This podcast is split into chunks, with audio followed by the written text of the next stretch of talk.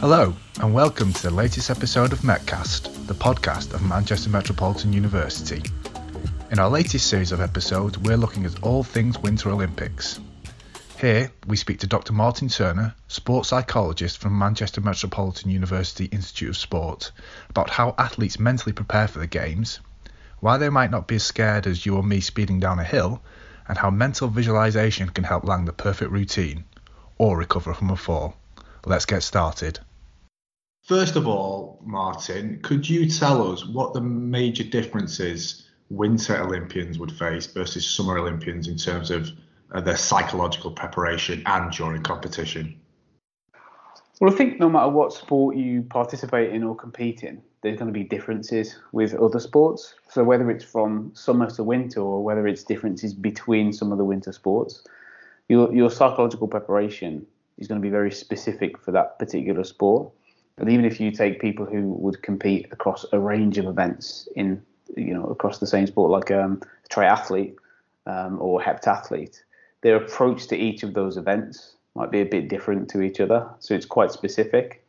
So there are factors that could could mean that a winter sport athlete might prepare slightly differently. Things like the conditions, uh, the environment, things like that. But there would be things that they should be used to at this point. If they're traveling to an Olympics, then you would assume that they will they will have faced similar environments, maybe not similar scale of the event in terms of spectators, in terms of media and importance, but you would hope or you would expect that they would have faced similar environmental conditions. So they should be quite attuned to that at this point, I would say. If somebody was to make a transition from a Summer Olympics to a Winter Olympics, then that might be much trickier, which obviously will be very unlikely, but that would be a, a lot trickier. But at this level, at, you know, at this particular event, you would think that the the environment and the conditions are something the athletes are quite used to. Of course, you, you can always get these freak environmental conditions that can be quite severe, and that can obviously influence some performances. Obviously, particularly the ones that are done um, outdoors. Um, but again, it's it's how do you prepare for the unknown, and it's very difficult to do that. What you have to do is understand that unknown things will happen. That sport is very unpredictable and uncontrollable and even though you can obviously have an influence and have some control over the processes that you execute in order to fulfill your potential, to, to um, execute your skills accurately, you obviously cannot dictate the result. You cannot dictate the outcome. And the outcome could be influenced by environmental factors. It might be that in that particular hour that you're competing, the weather is much worse than a previous hour, and that might influence something there's there's a very little point in in focusing on that as part of preparation. Aside from recognizing that those things can happen, you might need to adjust in your performance. So when we're helping people to prepare, helping athletes to prepare, particularly elite athletes, it's having them recognize that there are things that are uncontrollable to them. Not spend too much time thinking about those things, but be prepared to make adjustment, um, adjustments if they need to. But on the flip side, make sure that the things that you can fully control, you can fully influence, to make sure you maximize that. Make sure you've done everything you can to make the most of those processes that you can control. And I think that, that that's general across the board because obviously many sports are performed in environments that are uncontrollable. Particularly in the case of the Winter Olympics, although that's not to say not in the not, not in the Summer Olympics, but Summer Summer Olympics does tend to benefit from fairer weather. Uh, in the Winter Olympics, as you say, the weather can change, change from a snowboarder's first run to the second run, um, and that can have massive, massive kind of advantages or disadvantages. Even even in the Summer Olympics, the environment it can be hotter today than it was yesterday. Yes, very you know? true, very true. Yeah. So, yeah. so no matter what sport you compete in, you always have environmental conditions uh, to factor in. I mean, even indoor sports, things can change from one day to the next, even inside the venue.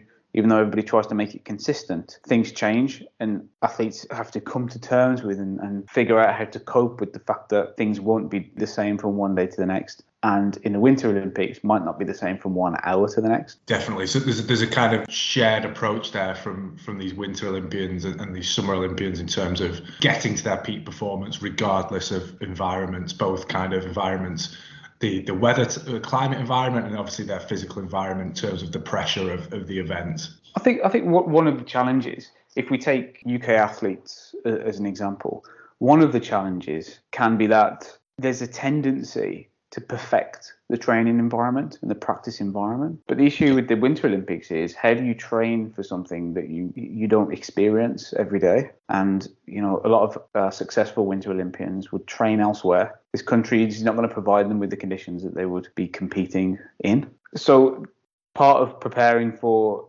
these kind of inclement environmental conditions, this unpredictability, is to actually train in those conditions. So not only you psychologically preparing for that to happen, you're kind of physically preparing by being in that environment. You're not just taking your mind to a place that says, well, if it's bad today, if it's extra windy, if it, you know, you're actually experiencing those conditions so that when you experience those in the Olympic Games, you feel like you've acclimatized to it a little bit better. Because we can have loads of conversations about what if, what if, what if. But if they've actually experienced those types of conditions and circumstances, then they're a lot better able to, to cope with them when they occur at the Olympics.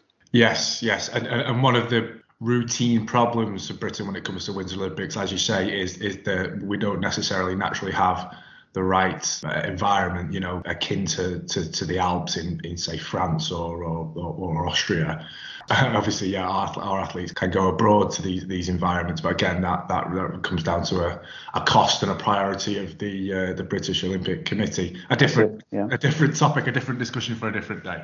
Yeah. um, picking up on some of the specific events at the the Winter Olympics, what kind of does stick out to me uh, as a fairly kind of um, a basic understanding of winter sports personally is when I do see the the skiers and the snowboarders, uh, of which there are a range of events, not necessarily just uh, slalom, which is the quickest top to bottom, is the speed with which they are descending down a mountain. um, mm. Now, I'm sure there's many of us out there that uh, uh, know of a friend who's been on a skiing holiday or a snowboard holiday and has had an unfortunate accident and maybe broken a wrist or something like that. So it can be dangerous.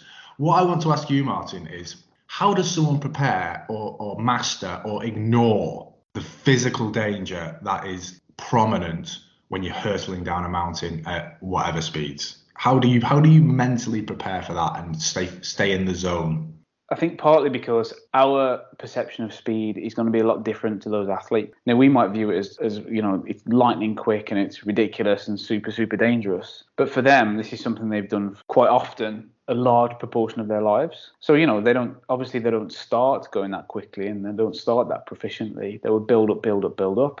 So their perception of speed would be a lot different to, to you or I's perception of speed. What might feel very quick and dangerous to us might be pretty normal to them. So that's not to say that the speeds they're able to um, to generate and the things they're facing in the Olympics aren't above the norm. They might be, but what they would aim to do in training, in practice, and in the tournaments and competitions leading up to the Olympics, they would aim to experience those kinds of speeds and experience those kinds of conditions.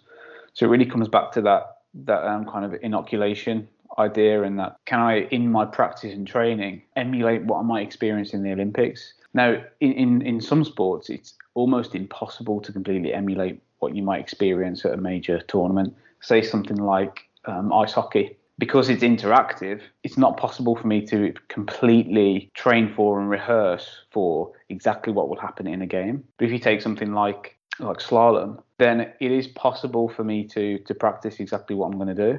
And even though the conditions on the day might be a little bit different, and even though I might aim to maybe do better than I've ever done before, I might try and break a personal best or a world record. I still understand what the course is. There's nobody in the way trying to stop me from from coming down. There's no barriers and interactive features in the environment. It's the course is the course, and I can practice that course and mentally rehearse that course. So at this level, with the level of experience that these athletes would be coming in with, their perception of things like speed and danger would would be very different to you or I's. It's, you know, it's a bit different for them. Yes, so so the, the confidence comes from the mastery, if you will, the the mental rehearsal, so the visualization. Correct yeah. me if I'm, I'm wrong in my very lay understanding of this, but that is the technique by which someone would practice or prepare a routine or action, not physically, but by running through it in their mind. That's right. Yeah. So so what's most effective when using imagery is actually if you have a combination of you know physical practice. So take for example ice skating routine. That is something you can physically and mentally rehearse from start to finish all the way through, and it's not going to take you all day to do it. You know, it's got a finite amount of time that you have to sit down, and you can visualize the timings against the music because you know everything's timed to music, so you can do that. You can visualize that, and you can visualize and mentally rehearse individual components of that routine, for example, as well as you can physically rehearse and practice them. So one of the benefits of, of mental rehearsal is obviously there's only so many times you can physically execute a routine before the body starts breaking down and you risk injury. You get exhausted and tired. However, even though the same can be true for the mind, you would exhaust the mind. Obviously, you have capacity there to be able to visualize and foresee you executing that routine as well as you possibly can. And, and, there's lots of ways that we can use mental rehearsal. People call it lots of things imagery, visualization, uh, mental rehearsal. But essentially, you are trying to utilize that skill in lots of different ways. So, one way might be to visualize that routine going perfectly. You do everything that you're supposed to do. You don't visualize, you don't visualize yourself kind of watching yourself perform like you're on TV. You visualize yourself through the through the body through your own eyes, so to speak, feeling the movements, trying to recreate the sounds, the smells, the touch, as well as the sight that you will experience in actual performance. You know, visualizing the crowd that might be there, thinking about the noise they might make when you execute things. So that's what that's one way to do it. It's the perfect performance. Another way to do it is okay, what happens if things don't go to plan? What happens if there's a fall or if there's a stumble? How, how can I visualize myself coming back from that? and that's tricky because it, you're asking the athlete to entertain the idea that things won't go perfectly. But if you don't do that and there is a stumble and a fall, then you risk not having a good mental plan and that gets you back on your feet, that gets you back in the routine. You know, there's, there's various ways that people use visualization, but from my experience, those two have been the most prominent. Here's me doing the routine as perfectly as possible in a very realistic manner, uh, imagining everything I possibly can about that, that interactive, complicated, uncontrollable environment. The other way being, okay, well, what happens if if this occurs or that occurs or this doesn't go to plan? How do I visualize myself coping with those particular issues or, or problems? People tend to, you know, people can use visualization for, for that rehearsal, for that practice, but also to think, do things like control arousal, control their anxiety. They can visualize being in a, in a calm, relaxing place in the opposite direction, if they need to get pumped up for a performance, they can visualize the complete opposite. So you can be creative about the things that you visualize to get yourself into a certain psychological and physiological state of performance. You you get to to control that to an extent. So people can use visualize, visualization in that way as well. And this is something that you wouldn't just save for the Olympics. This is something you'd been rehearsing, practicing in training, doing it the, the, the competitions in the run up to the Olympics. This isn't just something I pull out when it when it's really important. It's the same as any physical skill. You practice this stuff for a long period of time. So when you go to the Olympics, it's really refined. And what you're doing is executing a routine, a, a psychological routine, rather than something that's new and fresh for that particular competition. That's all for now. If you'd like to find out more about Manchester Metropolitan University Institute of Sport, log on to mmu.ac.uk forward slash institute hyphen of sport. Your feedback on the podcast is always welcome, as are much needed review ratings on iTunes. So if you have a moment, please head there to let us know what you think. You can subscribe to the podcast on your preferred podcast platform. Until next time, goodbye.